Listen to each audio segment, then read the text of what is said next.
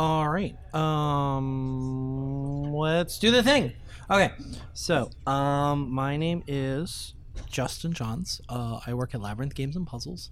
Uh, and welcome to. we can hear you, Justin. Yeah. Okay, fine. My name is Justin. I work at Labyrinth Games and Puzzles. Uh, welcome to Think Like a Kid.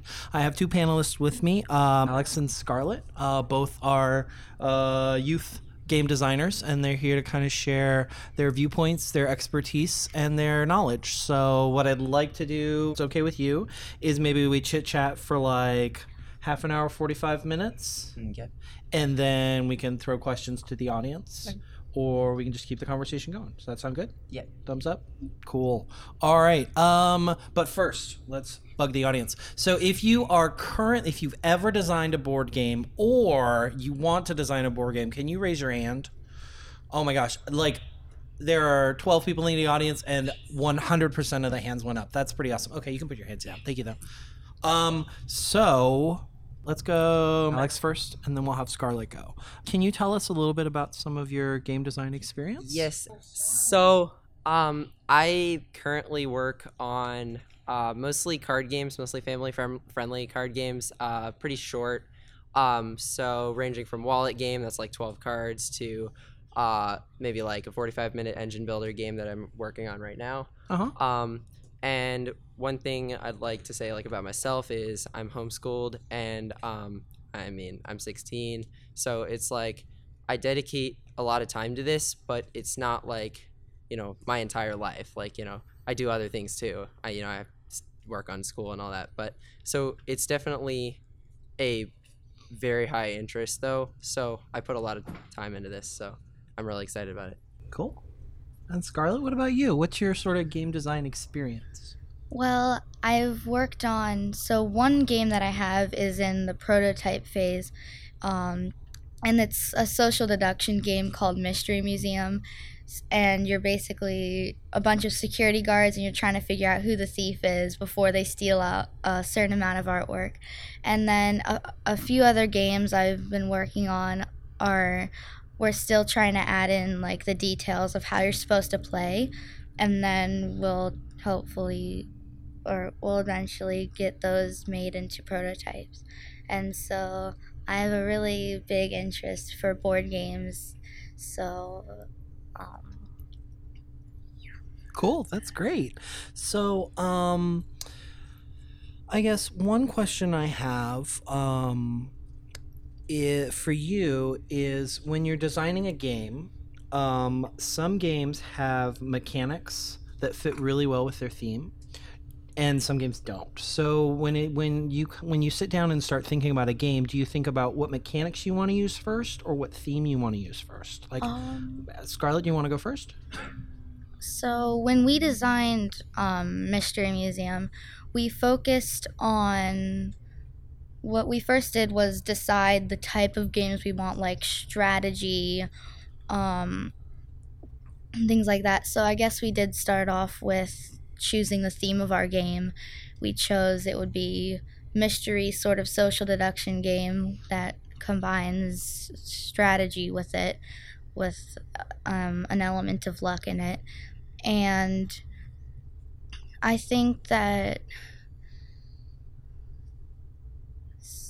so I can I can jump in real quick. Um, so the question was like on mechanics. Mhm. Do you, do you when you're when you're designing a game, do you start with the idea, the theme, or do you start with the mechanics? So this is actually a really interesting story. Um, for my first like real uh fo- two to four player game, this was called Goblin Shenanigans. Um, I actually it used to be called Medals of Mana, and then uh I had spent so much time perfecting the mechanics, and my mom was like. You cannot have a game that's abbreviated MOM. Like there's Mansions of Madness and like there's like a bazillion MOMs and I'm like Yeah. I can't do that. So I was like I need to work on a theme. So I actually started with the mechanics, but I've seen a lot of people do the theme first. Um, it's really just a question of which is the more, which is like the spirit of your game. So um, if you're thinking like, this is the cool part of my game. This is this is what is central to my game. In Goblin Shenanigans, that's actually the theme because um, I made it really tailored to the game. So like the thing that gets the most appeal when I play it is the theme. So in that case, the theme is what's central to the game. So um, it's kind of like odd that I made it second, but I would try to focus on what you want from your game first. So if that's the theme, then work on the theme first. But if that's like the mechanics, like you want this to be uh, a combo game or like you want this to be a mischief game or like a stealing game, then you should probably work on those mechanics first and then worry about the theme and match it later. Yeah, like um we discussed like so board game design was actually part of our curriculum at school and what we did was we talked about um, exactly what you said um, it kind of depends on what type of game you're going for like based on what type of game you want it kind of depends which one you start with Okay, cool. And so, um, so once you have either your mechanics or your theme, and you start, um, you start developing your game. Do you find, um, how do you know when a game is uh, too simple or it's too complicated? Um, so I think it's really a question of like if it's too complicated, you'll know because you'll go to play it. Like I've had this happen. You'll go to play it and you'll just be like, I can't keep playing this game. You're just like, I don't even want to keep playing this game. If it's way too complicated, I mean, you'll know. You'll be like, this mechanic, let's just throw it out. And like oftentimes you'll be playtesting a game and you'll just like agree with the people you're playing with and they'll just all be like, yeah, this mechanic sucks. Let's just throw it out. So like that's a good way to simplify. Um, like especially like on the fly.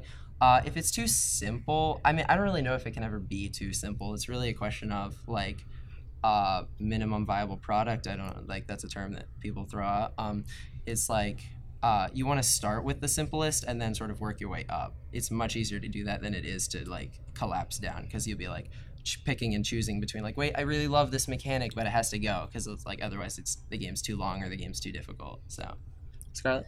Yeah, building off what you said, it's good to start with like a simple game, play test it a bit, and see which mechanics you think would work with that, with what you have, and build off of um, what you have first, and then keep building off of that. Because I think it's easier to add on than it is to take away.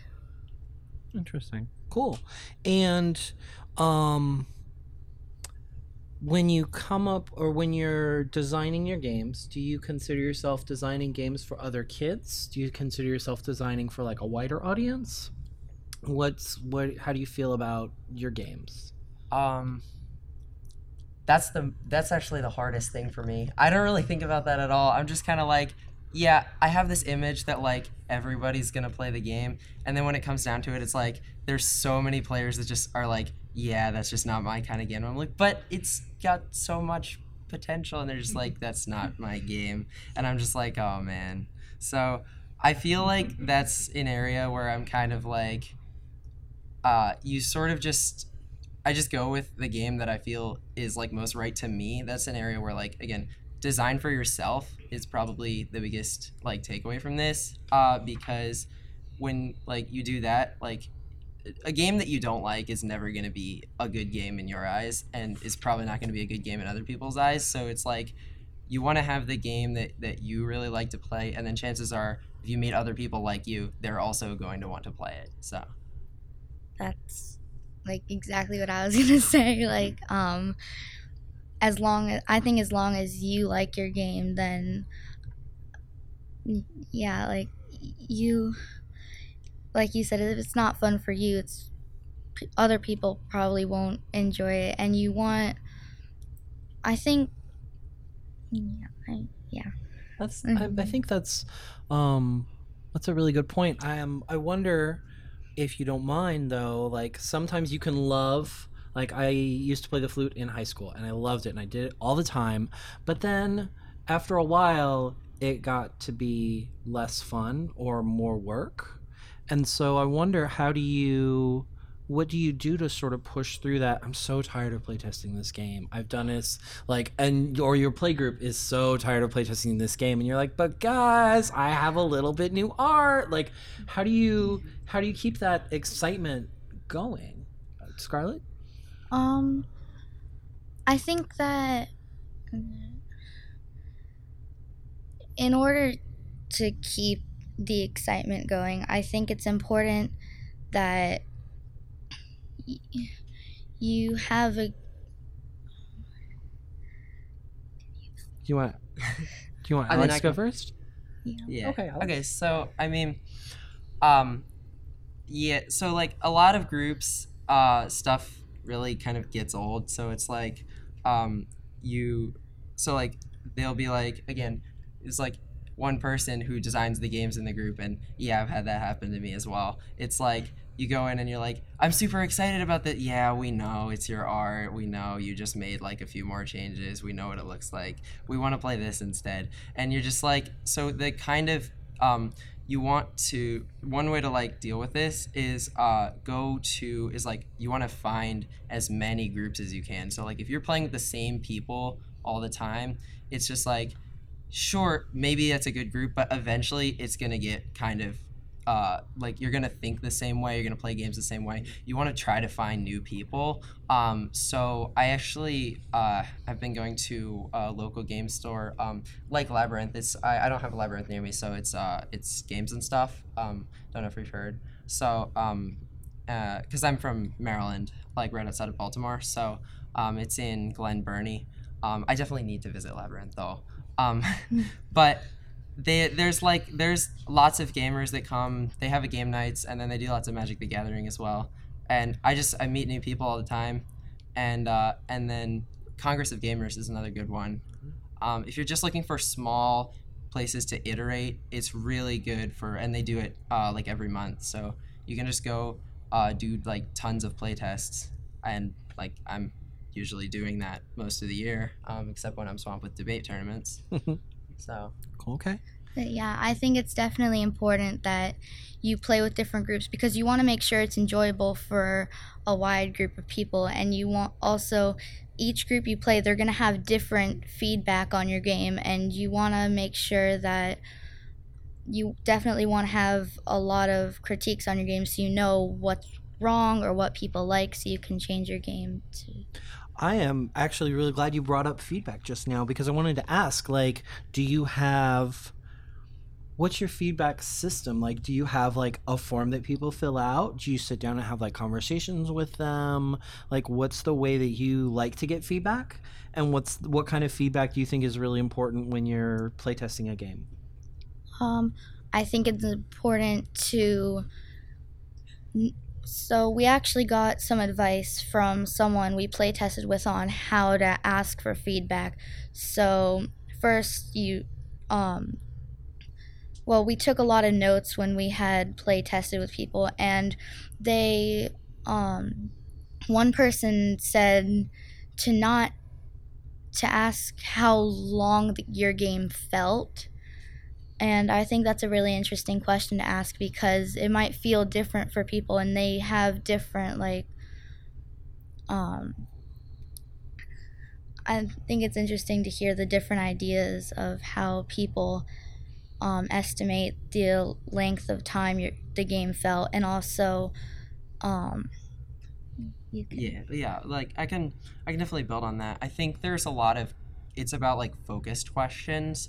Um i mean i use forms but sometimes i just have people tell me what they think. So i think she's definitely got that kind of uh idea where like something like the length of like how it felt the like how long it felt is a question that brings out like what they're thinking and not just what they want to tell you because often that that distinction is really really large. Um so like you have to be like ready to accept when someone's giving you feedback to accept the fact that they've come at this from a completely different perspective. And so um what they're thinking is going to be a lot of the times like very very different from what you're thinking. So asking a question that brings out how they felt about this or like what did they think of the theme? Or um, if you had to change one thing what w- about this game yourself what would you change? Um, stuff that's like makes them think about it but at the same time they probably have like an already formulated answer from playing the game um, so that those are good questions to, to like get. Um, and then again on like, you just want to like ask them. You can you can. I mean, you always, almost always want to write it down. Like you almost want, always want to take notes if anything. Um, but yeah, forms are a good way to do it. Okay, cool. Yeah. And I also think it's helpful to not just. It's nice letting um, other people explain to you what they thought, um, like anything they thought was good about your game or bad about your game. But I also think it's good to ask questions, but also let them, um, like, explain to you what they thought without. So when you are ready to start getting playing with like a wider group of people, how much time or what kind of I guess materials do you use? Do you just like steal all the pieces from your Monopoly game or do you go out and buy like uh, brand new stuff and spend hundreds of dollars printing? Like how do you know when it's time to like invest in like a really good prototype? I'm actually very curious to hear your answer on this. All right. So I think it's a good time to start actually investing money into your board game when you like when you play your game like a lot of times and each time it runs really smoothly you want you definitely want to make sure there's um there you don't want to invest a lot of money and stuff like pieces and then go back and play your game and realize that there are actually things you need to change and then you have to um, get new stuff and replace the others you you want to make sure that you incorporate all the rules and um, everything you need to make sure it runs smoothly and play it a lot of times and make sure that um, you like the way it turns out Yeah. So I think um, the key thing to remember is uh, that once you make a game, you are not going to want to change it. Um, it's going to be very difficult to change it, but when you have to change it, you better hope that you didn't spend a lot of money on those pieces. um, because, so a good way to do that is if you're starting off like just totally new game, brand new greenfield kind of idea, um, use post-it notes and a pen. Like don't use anything else. If you need a deck just simulate a random hand of cards with uh, for every game with post-it notes. Just simulate card draw. Um, i actually made it kind of was a dumb idea in retrospect but i actually made this like playtest deck um, where i just assigned numerical values and then i wrote down the texts and so I would just play with these. I just bought these like craft store cards. They're just blank cards. It, it didn't cost much, and so I just reused them for like all my pro, like all my playtests. It was really inefficient, and once I had a better alternative, like I did that, but it it carried me for like a lot of different playtests because it would just be this is playtest card, you know, one AC or whatever, one one AB or whatever, and then um, those cards would just I would just write text one AC equals you know draw two cards and gain a life or whatever. And then so every time i would get that card it would so that's basically the idea. Um, but yeah use really simple stuff blank cards post-it notes um, depending on where you're at and then then you can start worrying about like you know printing and all of that um, that that comes later right that comes once once you're confident with your base game and then you can make small changes so And do you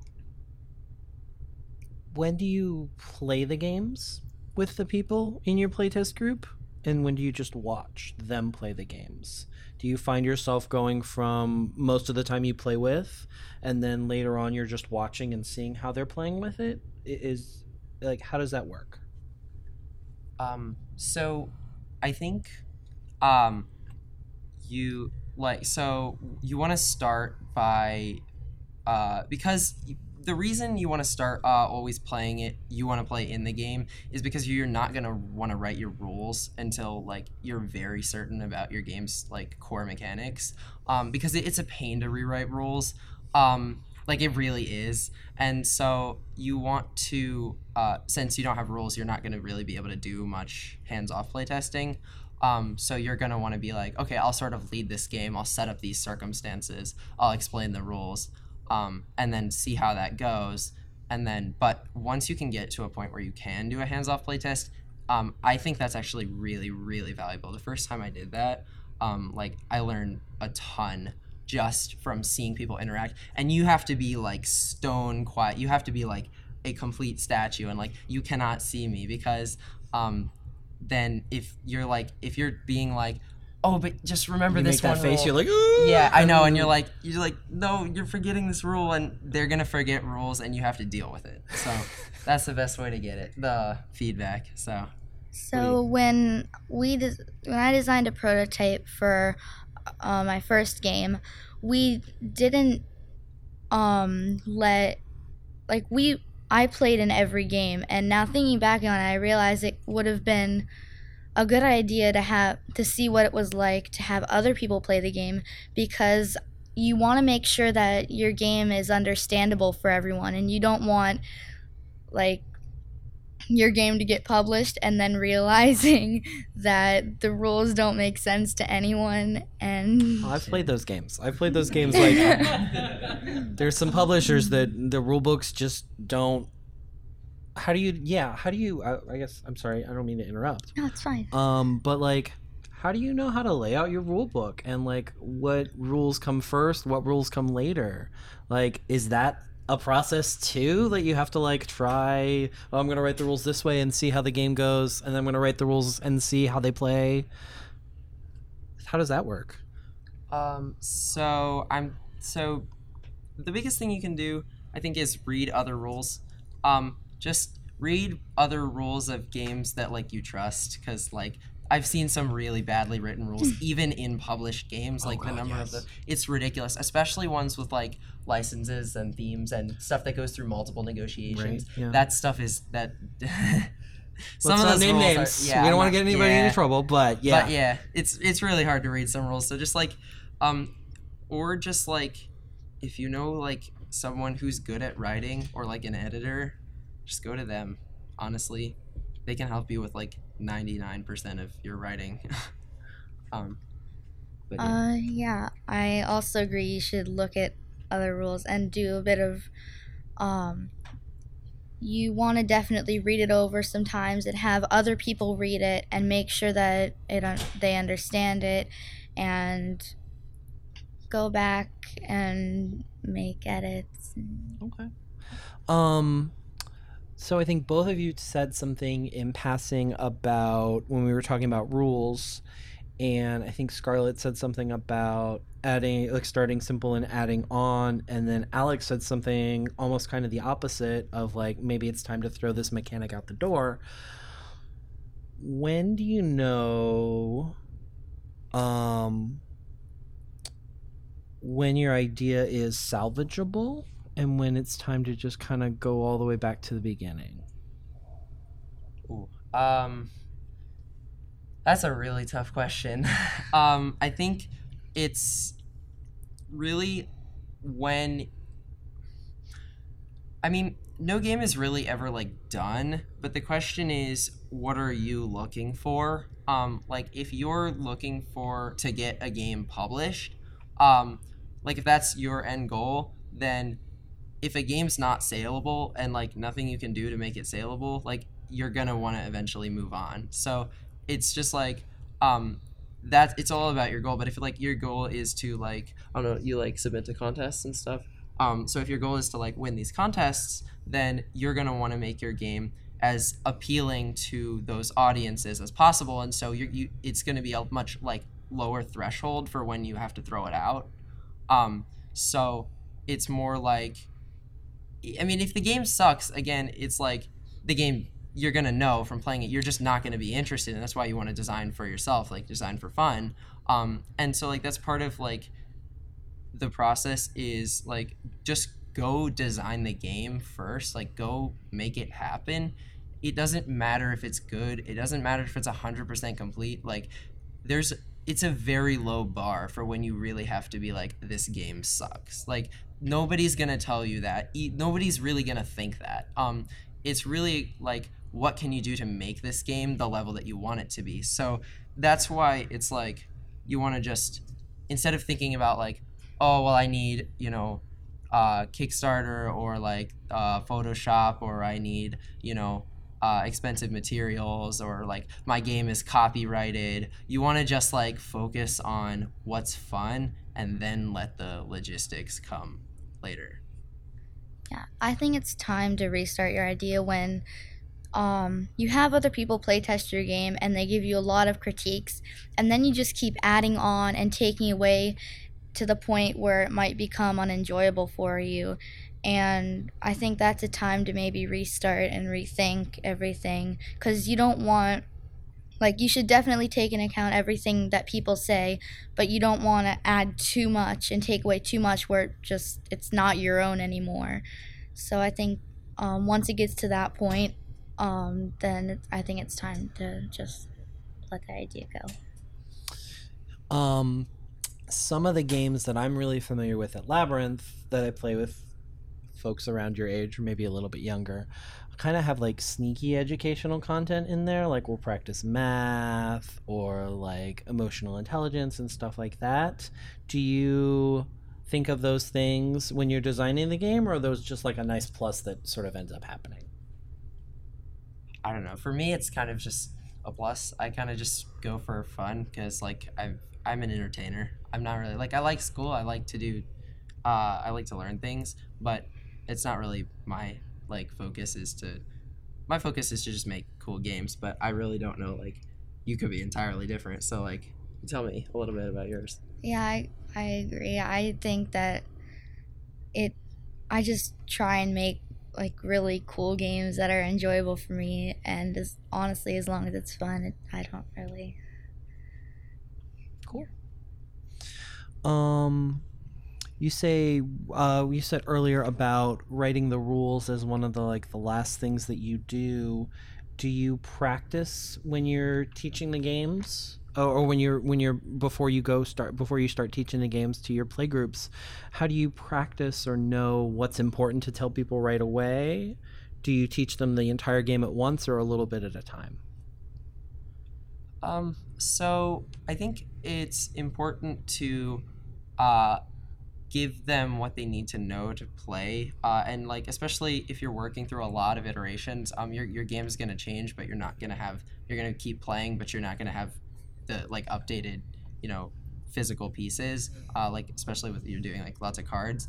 Um, I've had this happen. You want to just like tell them, okay, these are the things that I've like changed, and then sort of just go through the game and then let them figure out all the little details. Because if you really go through like and i changed this one you know damage point to be two damage points and then this one is like you know fire instead of water they're going to be like i've lost you. So it's more like you want to just give them you want to give them the important stuff.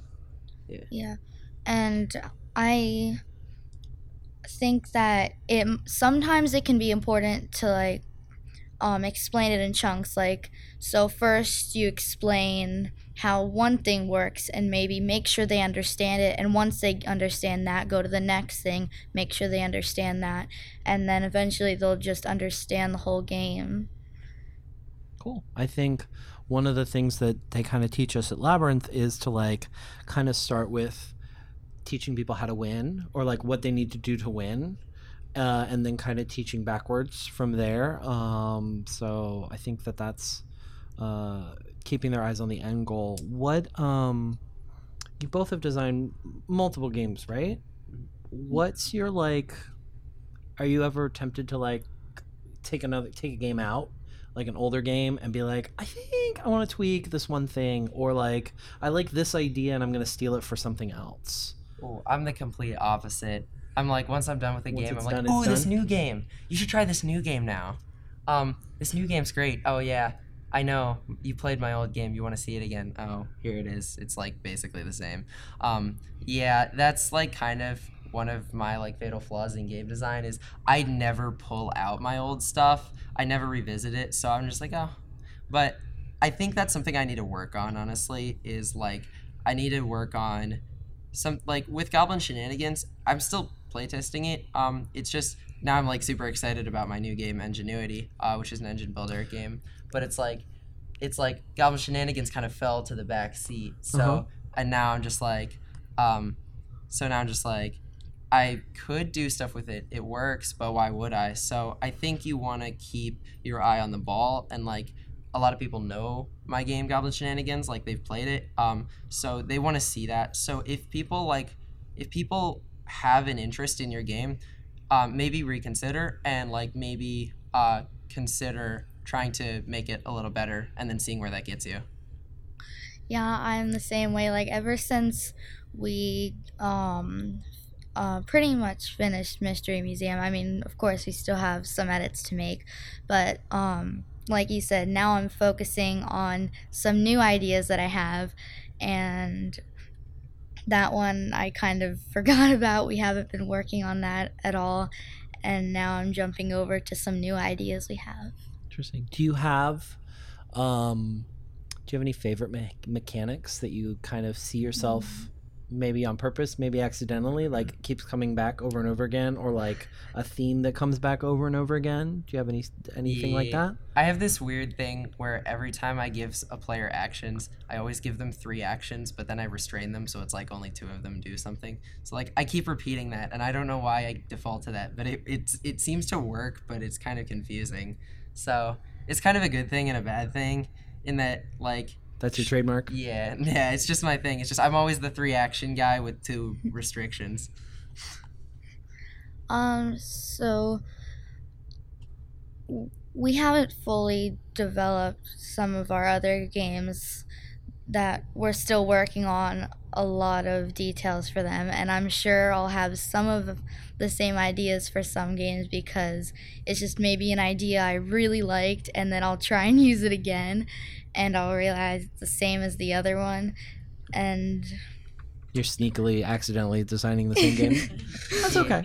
I mean, one one thing I would like to mention though Yeah. is go ahead and like if you see a cool mechanic in a in somebody else's game, steal it. Like do it. Like it's fine. you, as long as your actual as long as you apply the mechanic to a different kind of game, it's like people want that. Like they want to be like, "Oh, this is like my favorite game, right? This is the same mechanic, but it's a different kind of game." So they feel like they're trying something new. there's like a million games that are apples to apples, but Yeah, Cards Against Humanity, but right. Um, Yeah, it's like and- Dixit, but yeah. So like there are there are game mechanics that people really like and really dig, and that's like how you build like a genre. So Yeah, like when we're, we were working on some of our games, I'll be like, wait, um, there was a mechanic from this game that I really liked. Maybe we can somehow incorporate it into this new game that I want to make. Um, okay, I'm gonna zoom back just a little bit after I kick my mic.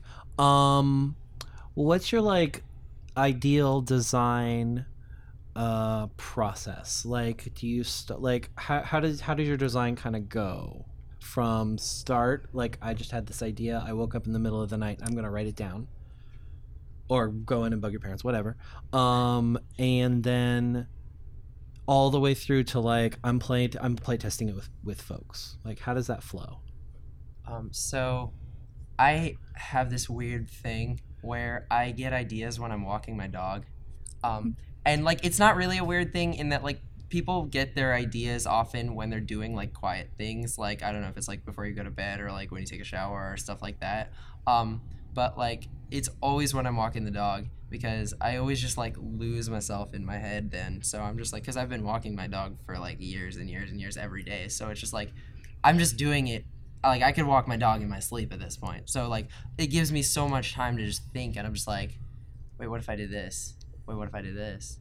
Wait, what if I did those two things together? So and then that just leads to I don't really know how. It just kind of leads to ideas and then I just start putting them in practice. So it's really a question of can you simulate those ideas with any physical piece? And if yes, then playing with those pieces, some people are more like physical kind of like object kind of people and just playing around with those pieces sometimes clicks more ideas. Um, for me, uh, I guess like writing it down, uh, you want to write down those things as well. But um, for me, it's mostly just like running through that in my mind. Um, so when you have a cool idea, it's not so much about like, well, now how am I going to work out all the specifics? It's more of like, what's the central element of your game? What makes what makes your game happen? Um, you know, some people like to start with like, oh, well, like how would I win? It's not really like you don't want to start with like how would I win because the way you win is something that's both changeable and like deter is determined from like what you're doing in the game to win. Like maybe you don't even win at all. Like there's cooperative games and um there you know there's just games where like uh, there's no there's no like real winners. It's more just like you're trying to get this many points, or you're trying to beat the like beat the computer base like computer. It's not really a computer, but yeah. Um, so when we did our first game, it started off with we listed some of the types of games like we want that we liked: strategy, mystery, deduction, adventure, so those type of things, and we based our idea off of that. And with some of the games that we've made, um, we there's a lot of ideas that I have, and we kind of tend to jump around a lot. Like if you look at a journal that we had, it'll be so disorganized. It'll be like one idea and then completely irrelevant, another idea next to it, and then another. It'll be so random. And then we'll somehow piece them together. And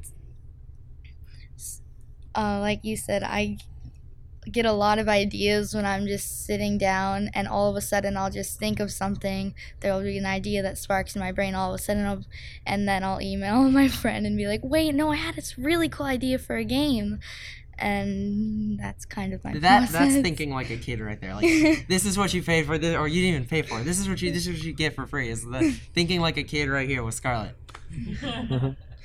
So it sounds like um, Alex, you have like an idea, and then you kind of simulate uh, simulate it, and then you get your central sort of idea, and you kind of build out from there. And Scarlett sounds like you like brainstorming a lot of different ideas, and then smashing them together and seeing what happens and what you get excited about. Mhm. That's really cool. Cool, cool, cool. Um, do we have any questions from the audience? I have a question all the way in the back. Are any of your games for sale, like on Game Crafter or anywhere? Uh, so are any of your games available for sale? Just in case the audio couldn't pick you up, sir. I'm sorry. I got you though.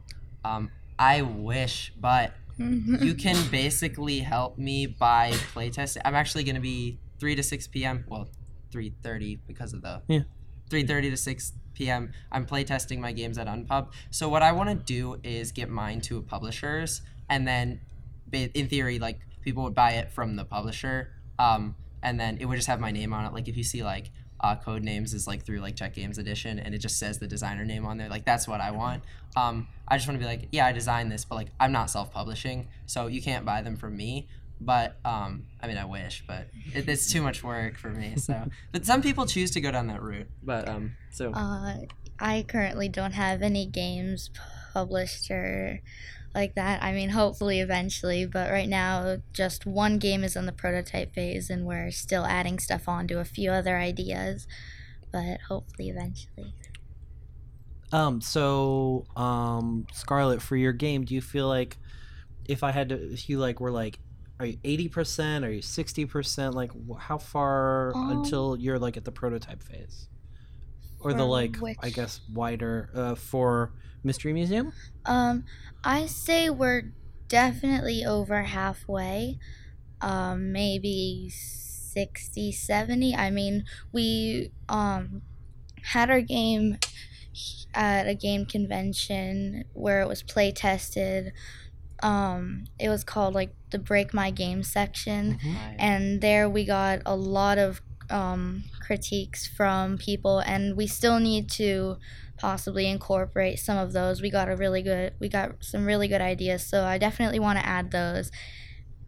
And um, so i'd say it's probably mm, around 60 70 maybe. Sixty to seventy percent. Okay, cool. And Yeah, for um, well, so for Goblin Shenanigans, uh, which is kind of again sitting in the sitting in the basket. I'm not sure what to do with it right now. Um, it's taking a little break. yeah, That's I would okay. say it's like maybe 95% because I have to do some tweaks, but it's really only going to max out at 100, so I don't know where it's going to be. But um, for my new game, Ingenuity, I really just got started with it, but I'm using the uh, the if you look up um, Daniel Solis on YouTube, Mhm. he does the data merge stuff. I'm using InDesign, um, so it's really powerful. Like I can, if you guys like feel free to come to me after. I can show you how it works and everything. Um, I'm I use that for it. Uh, it's made it really quickly, so I kind of like jumped into this like working prototype really quickly because I've already had a little bit of experience, and so I say it's probably rocking around 25%, and it's like it's only been for like uh, a couple weeks. So Um. Okay. So, for me, can you help me understand? Like, you so you say you're at twenty five percent. Like, what parts are in your game that make you feel like you're twenty five percent like there? Right. So I feel like it has, I mean, it has all the mechanics are good to go. So like Okay. that's like 20%. And then 5% is sort of like finishing touches on the mechanics and like on the gameplay itself. I feel like I've got I've made some more edits that's that's got it to be more bring out more fun, but I feel like what I'm missing, the big chunk of what I'm missing is um, I'm well. First, I'm missing some. I, I don't really have like a theme for it. Uh, my theme is really kind of bland. I don't even know if it needs one. But um, I'm also missing the just general like playing. Um, like when you get feedback, it, it's gonna need a lot of. I'm just estimating. Like again, you know, it could be like more, but I'm just estimating that it's gonna get a lot of just general reworks over time because time does that to your games. Mhm. Um, so it's more like I wouldn't feel comfortable submitting this to like a publisher like tomorrow Mhm. just because nobody knows what it is. I haven't played it at all. Like it, it The identity of it's so still new, kind of it's developing. so fresh, and it's still. And I don't even have oh, another big section is the rules. I don't even have. I haven't even written them, so it's like I haven't even started writing them. So I just feel like it it's has so much potential, but it's not quite executed yet. So Um, Scarlett, for you, what do you feel like? So you said you're at sixty percent. Maybe Like, mm, 60, 70, something like that? 70, What yeah. what what's in your prototype that makes you feel that you're that's how far you've gotten? So I think maybe like four, 30 to 40 percent might be like theme and mechanics um, combined. And then, so I think the left, for the leftover that I have, like maybe another 30, 20, 40 percent would be adding so we definitely have to write our i mean we have like a general idea and there's stuff on paper but we need to make it a bit more organized. So i think rewriting the rule book might take up 10 15% and then another maybe 10 to 15% would be adding in all the critiques and ideas that we want to add in from other people that they suggested. And i think that's it.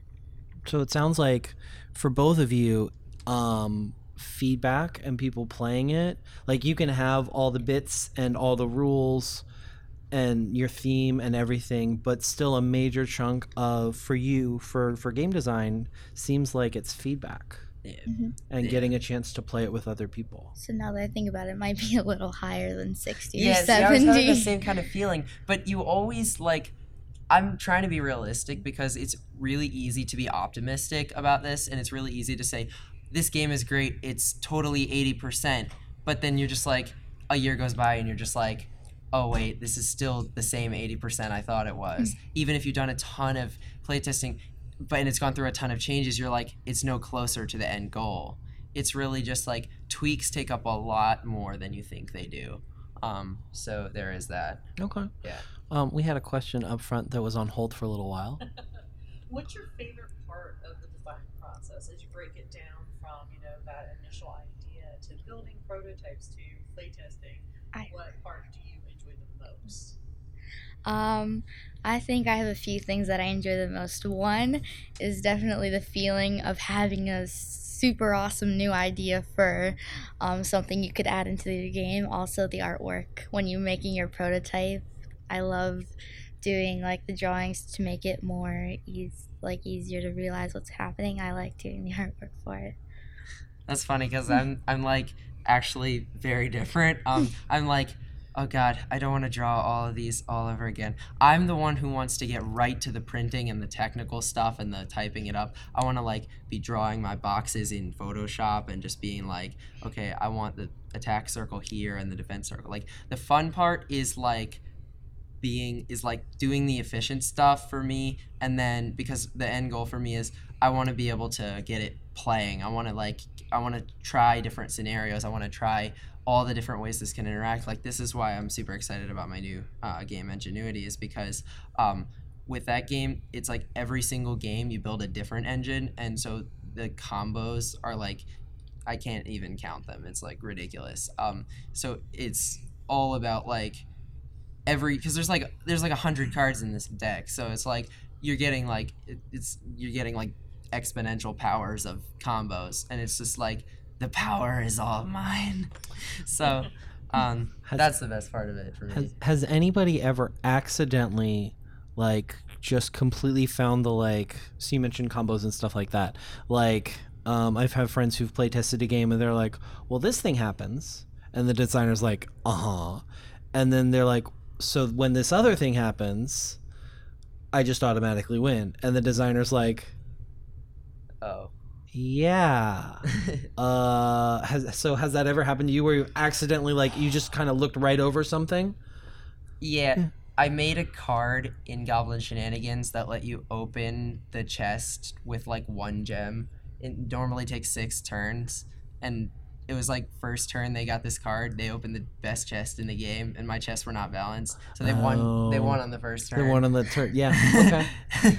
and this is a game that like I was going back and forth between like people would gain so much life they couldn't kill each other, so like the game would go infinite, and then I made one tweak with like a couple cards, and like the game ended in three turns. So that was a lot of difficulties. So when we first play tested Mystery Museum, um, we did it with a few different people, and the second we started playing, we realized we had made a few mistakes, and we had to like end the game and go fix it immediately. And Uh. yeah, that What- happens to all of us. So we talked about a thing that you know you're very excited about when you're designing your game or, or you're getting to the prototype phase. What's something that you struggle with? um, struggle with. So when you're like designing a game, um, what's a part that you're like, I have to do this part? Oh yeah, so it's like I mean, this is like is this a phenomenon? But it's like I call it the 80-20 problem because like you're at 80% and you're like it- 20% is so much, but like it's really not. But you're like I don't want to do 20% of this game because it's like so much, but you're like but then it's done, but then you're like and I I have I just don't start. That's for once I start, I do it for I do it all day. I just get lost in it. But like if I don't start, I never start. It's like reading my emails. um, I really don't like, or I struggle with. I think something that um, I definitely need to fix is when I make my games, I kind of jump around like, um, I'll have to work on maybe the rules, and I'm like, but I really want to do this part, not this part.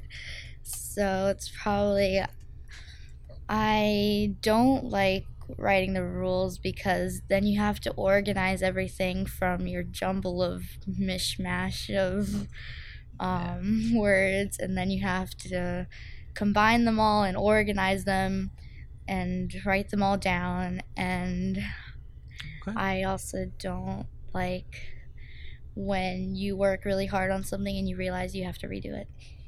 That's hard. That's really hard. I mean, as an adult, that's really hard. Like, Could I actually tell a real quick story? um, yeah, sure. Just about like thinking like a kid in general. Yeah. Um. So one thing you may have heard is that your first game is never your best game. I want you to forget that. That's totally false. Um. And I can prove it to you because the first game I made was this like 12 card Harry Potter wallet game.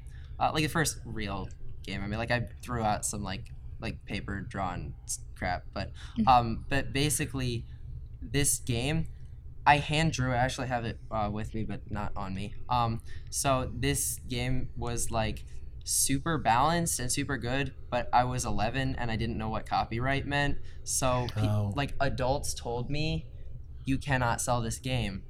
So I gave up. And then finally, at when I went to Unpub last year, Unpub 9, um, I was like, I still have this. It's it's a good game. It's balanced. And I wanted to put a secondary game in because you have to submit two games. You have to submit a primary and a secondary. I only had Goblin Shenanigans, so I was like, sure, why not? And then I go in and like everyone likes it, and I have and it ends up getting me a connection with a publisher at Gen Con, um, because of uh, I don't know if you know USAopoly. They work with the licenses, so. Mhm.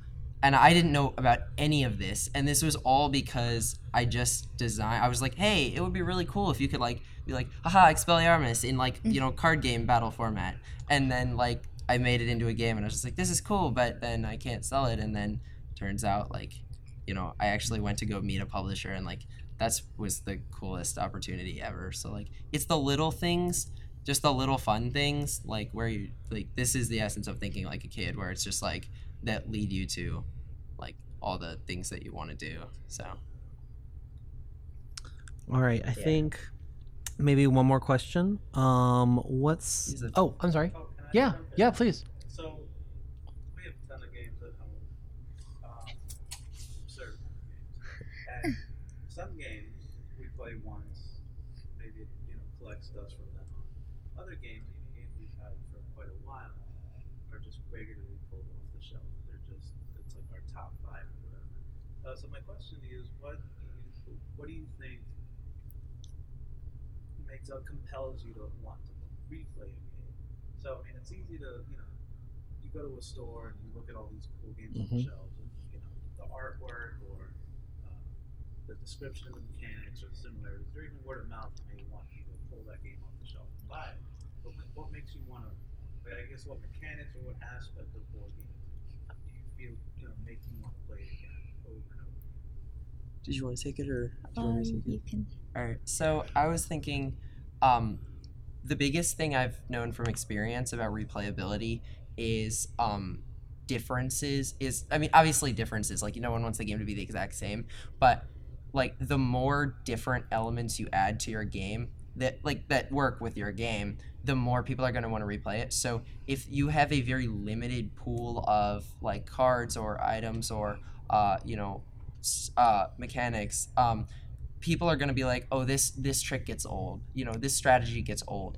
You want variables, like a lot of variables, and the more variables you add in a controlled way, the more people are going to be like, oh, but I could have done this instead. What would have happened if I had done this? Would I have won? Would I have lost? You know, so it's just about like more uh, changing variables. Yeah, I agree. Like when you have a lot of different mechanics in your game and they're what I love about games is when you play it and it's like different each time. I mean, of course, it's the same game. It's going to be somewhat of the same, but I love having all the different options. Like you do one thing one time and you're like, "Well, next time you can do this." And it'll be there's multiple different ways the game could go. Like with Mansions of Madness, it's complete it's completely different each time that's what I love about games is having a lot of opportunities to do multiple things. Mm.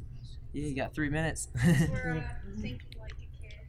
What would be your one piece of advice you would give to another child that might be interested in wanting to be a game designer?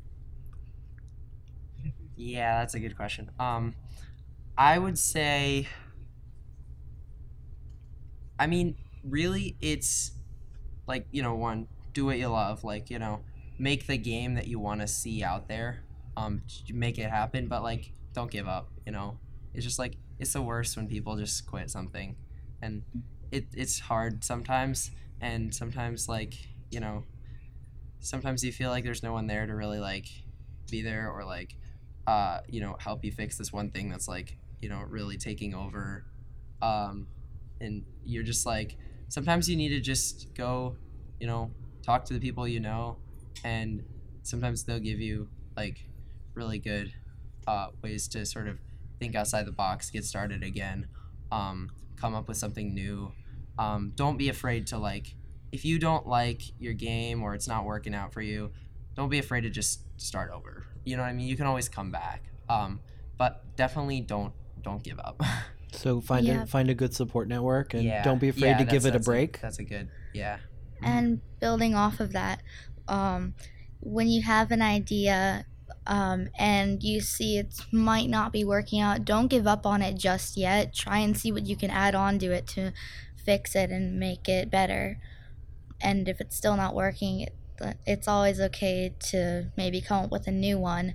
But i think try and make it work. Try and add on to your ideas. Don't just throw them away immediately. Do you have a question in the back?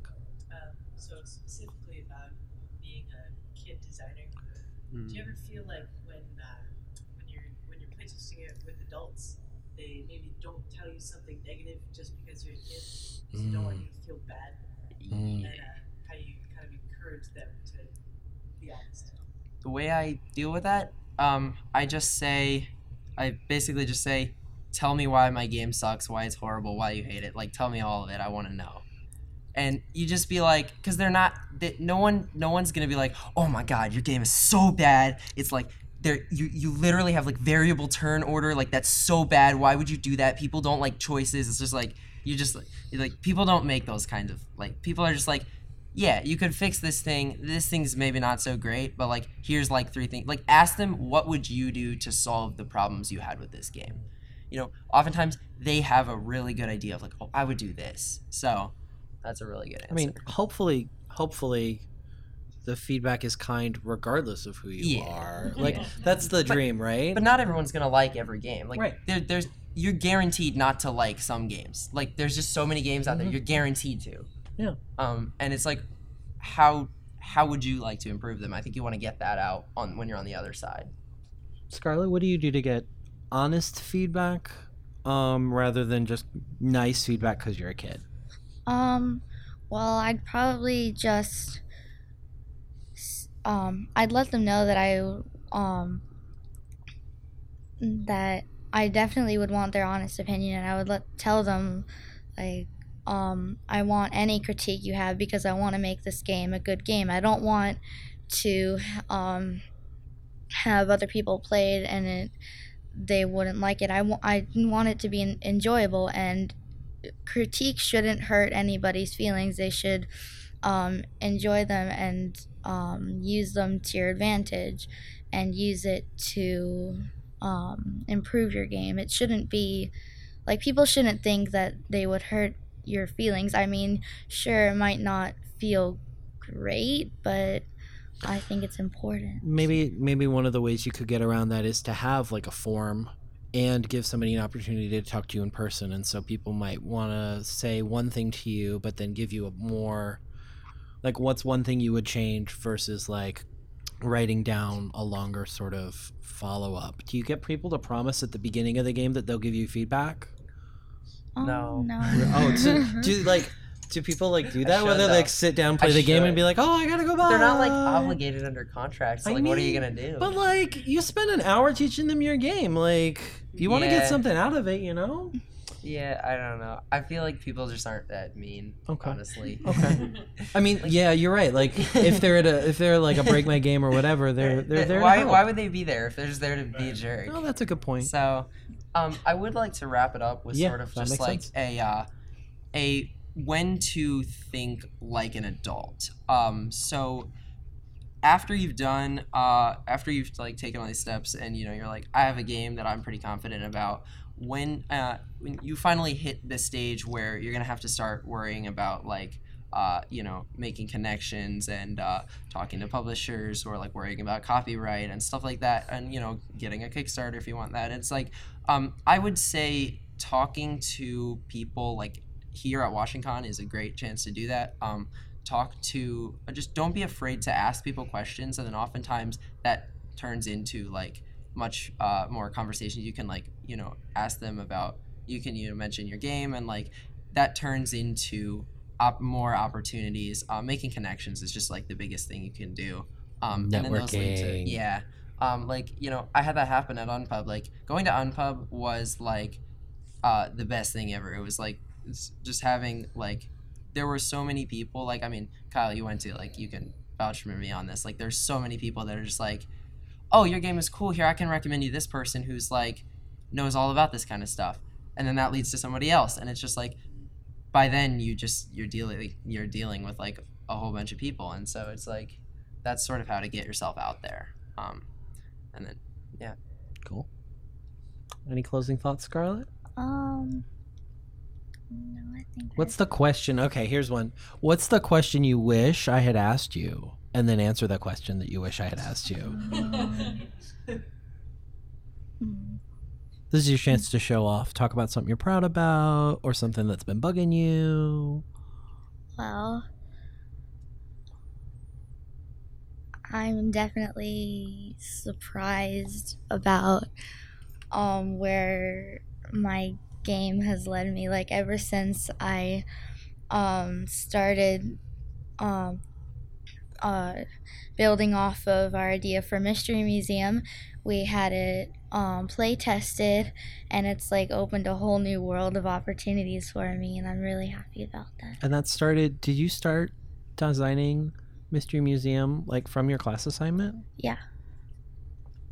Uh, question that you would've- wish I had asked you, or just something you want to like talk about, get off your chest, I don't or know. You asked pretty good questions. Yeah. I would say that. well, then let's. Uh, what about something that's really you're really proud about, like in one of the games you've completed? Yeah. Um. I mean, I think it's not so much a question of uh what I've done as what I'm willing to do with what I've done. So like, like I mean that's a little bit of meta, but like I mean like where where I'm going with that. So obviously I'm not just gonna like go home and like stop doing this and just be like, oh, I'm done now. Um, it's like I want to still get out there. I want to get a published game. Like that's my goal. And so it's really like I'm getting there, but you know, I'm not like I still have quite a ways to go. So I just feel like thinking uh, in terms of like what are my goals and then uh, I just feel like I'm just knocking it out one step at a time, and this is like a really great gateway to that. So Cool. yeah, Thank. thanks for I having mean, me on. I'm happy to keep taking questions until they kick us out. Um, does anybody have any other questions? I'm hearing none from the audience. I don't know how to turn this off. So if you guys have anything else you want to talk about, Um, Um, he did say to go get him if you. oh, he did. yeah, Okay. Well then. Scarlett's got live streams. She's got to do. yeah. Thank oh, you and all. you gotta go to Unpub. Thank you. Thank you for all being for coming. here. thank you.